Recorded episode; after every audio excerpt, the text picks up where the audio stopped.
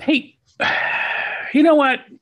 You've probably been wondering, wondering, um, you know, what are we going to do about going back to live and what does that look like and where are we headed with all the stuff that we're going to do and i know i'm answering some of these questions on our networking over coffee calls but i thought that scott and i could sit here and talk about some of the things we think coming up so this is specifically aimed at you our dear tech after five person to kind of let you know what we think the state of returning to live events looks like for us. And it is a kind of a reading of where we are at the moment, what we're seeing with other things, and considering some of the questions that you might be asking yourselves. Is it live? Is it online? Is it a hybrid event? What should we be thinking about?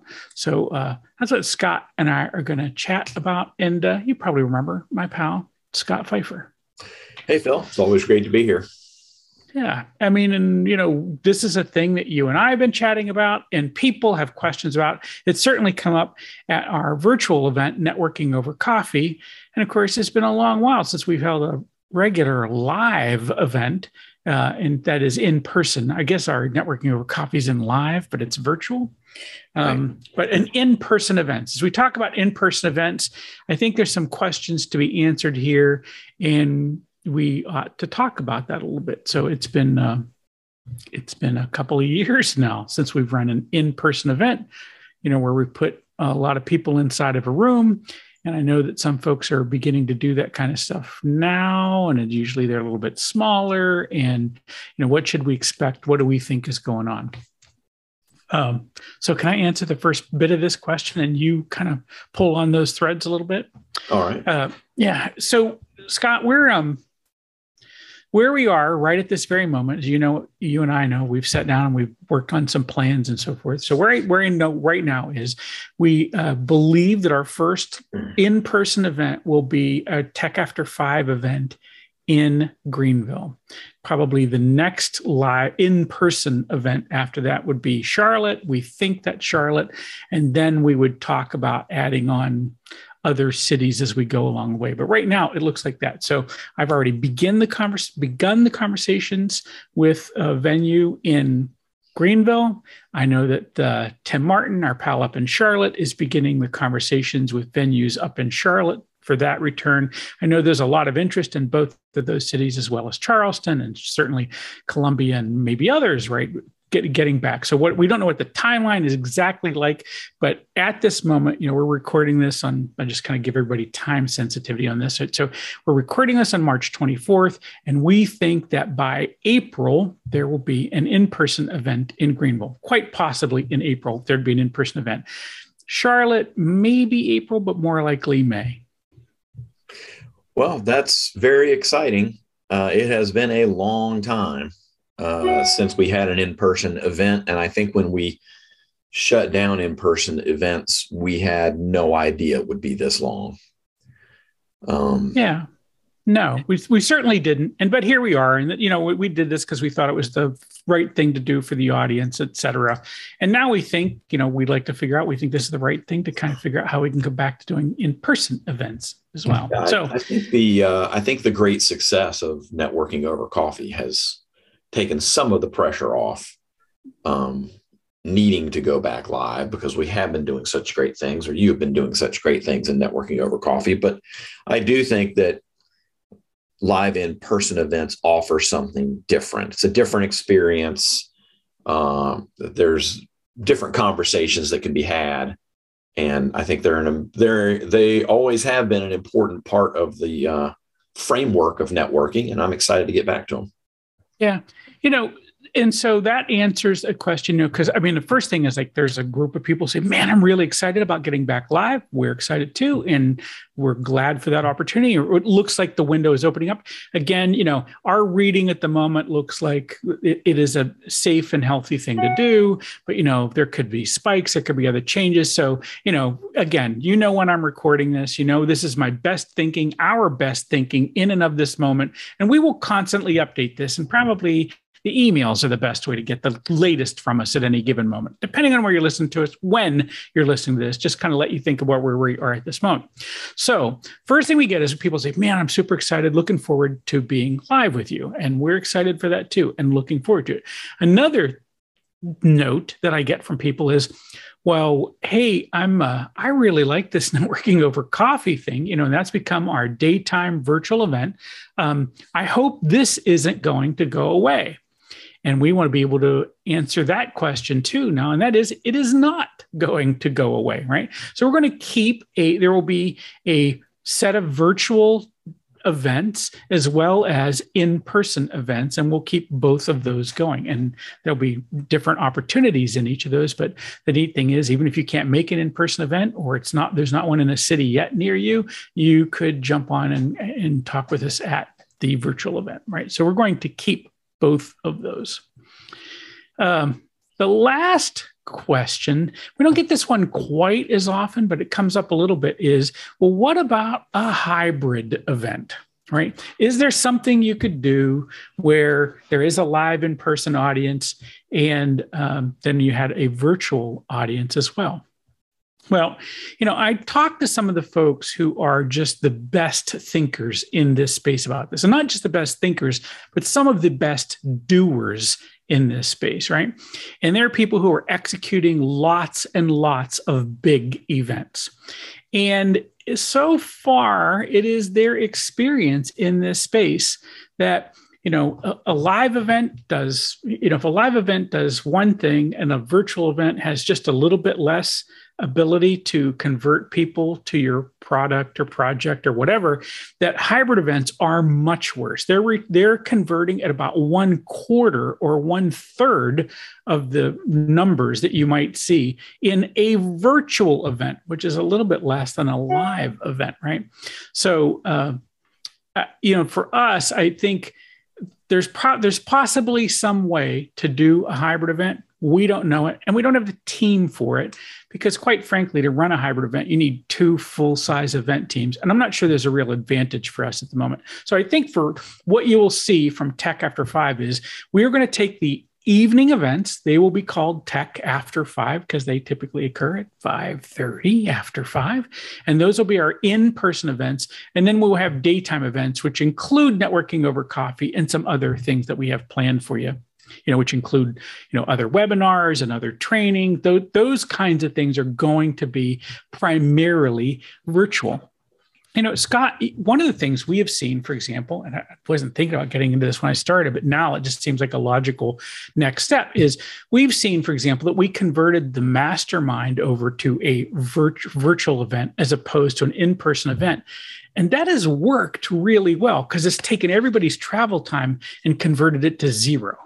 That's right. I mean that that has worked very well. I was skeptical that that would work because I thought the kinds of deep conversations we had to have in a mastermind needed to be face to face, but I was wrong about that. It works very well as a virtual event, and I will tell you my experience um, has been that hybrid events don't work.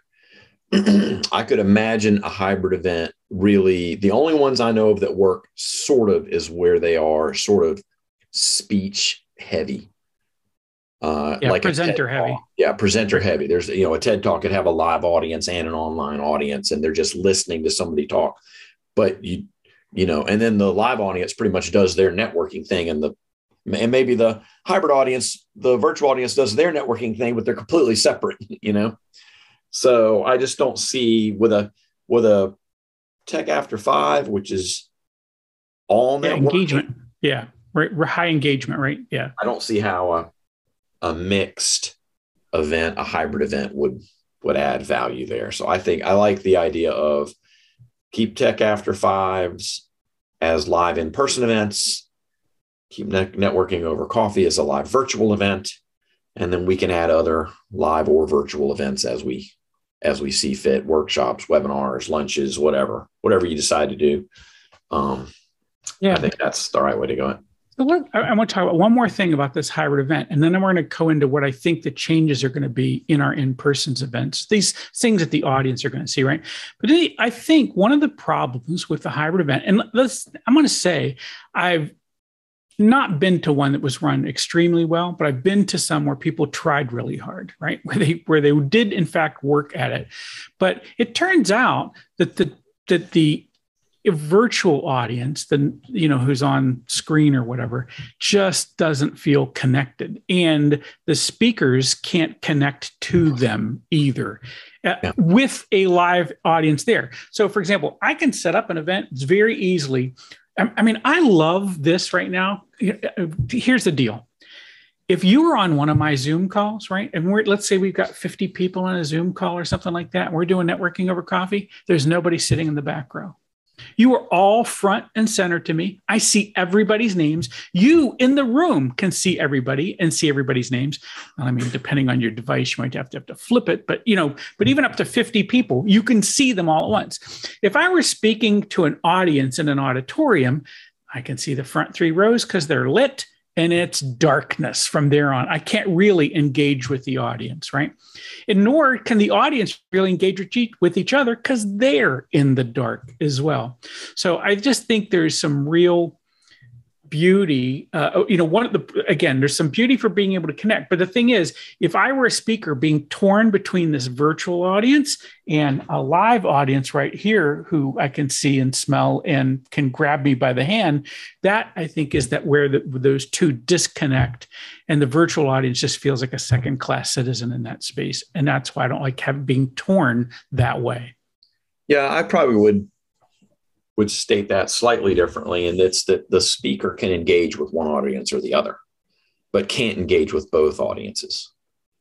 So, for mm-hmm. example, if I was to put a glass window behind you and put a live audience right behind you while you were on Zoom, you'd be engaging with the Zoom audience, and the live audience would feel disconnected because they're just watching the back of your head from from behind the glass. Right. So, I just I think a speaker can't simultaneously effectively engage both audiences. Um, yeah. you know, some people are able to do it. You know, I mean, there's uh, you have a lot of churches that have the preacher speaking to a live audience, and there's an online audience watching too. But uh, I just don't think it works for Tech After Five, and that's that's the important yeah. part. Well, right. And you were getting, you know, you, were talking about what it, it's that cross engagement is really the thing that you can't do very well between the two audiences. By the way, your whole thing about how churches are doing it, I, that has not been lost. I mean, it's a thing I've thought about as well about how they are pulling that off. But again, you know, usually they're doing something pretty sophisticated in that space to pull that yeah. off. It, yeah. It's also speaker heavy. So let's set that aside for a second and say we don't intend to do hybrid events because we're not built for hybrid events. We think that tech after five, just like you, Scott, said specifically, is not really well engineered for a hybrid event, right? It, we can do it uh, virtually, we can do it virtually, we can do it in person, but we can't really connect the two of those together. At least we don't know how to do that yet. It's not quite. Maybe that day we get the little holographic avatar sitting there. Maybe that's that's the way that works. But we're not going to do that. So the other thing is, and this again, both from us as we've begun our research. When I say us, I mean me specifically, because I've done this research myself so far, as well as other people who I know who are doing a return to live events and that is you know typically you know big events lots of people in an auditorium at a hotel that kind of thing. Uh, so the world's a little different than it was a couple of years ago in a couple of ways that impact how we run the event and what you might get from it and what you might pay to be in that space. So um, the the venues that we were dealing with before complete turnover in the staff. There's nobody there that worked there when we were doing this two just two years ago right? Complete turnover in the staff. Their their ability to keep staff on board has been very challenging right? And the service levels frequently are less and they are charging more than they have in the past.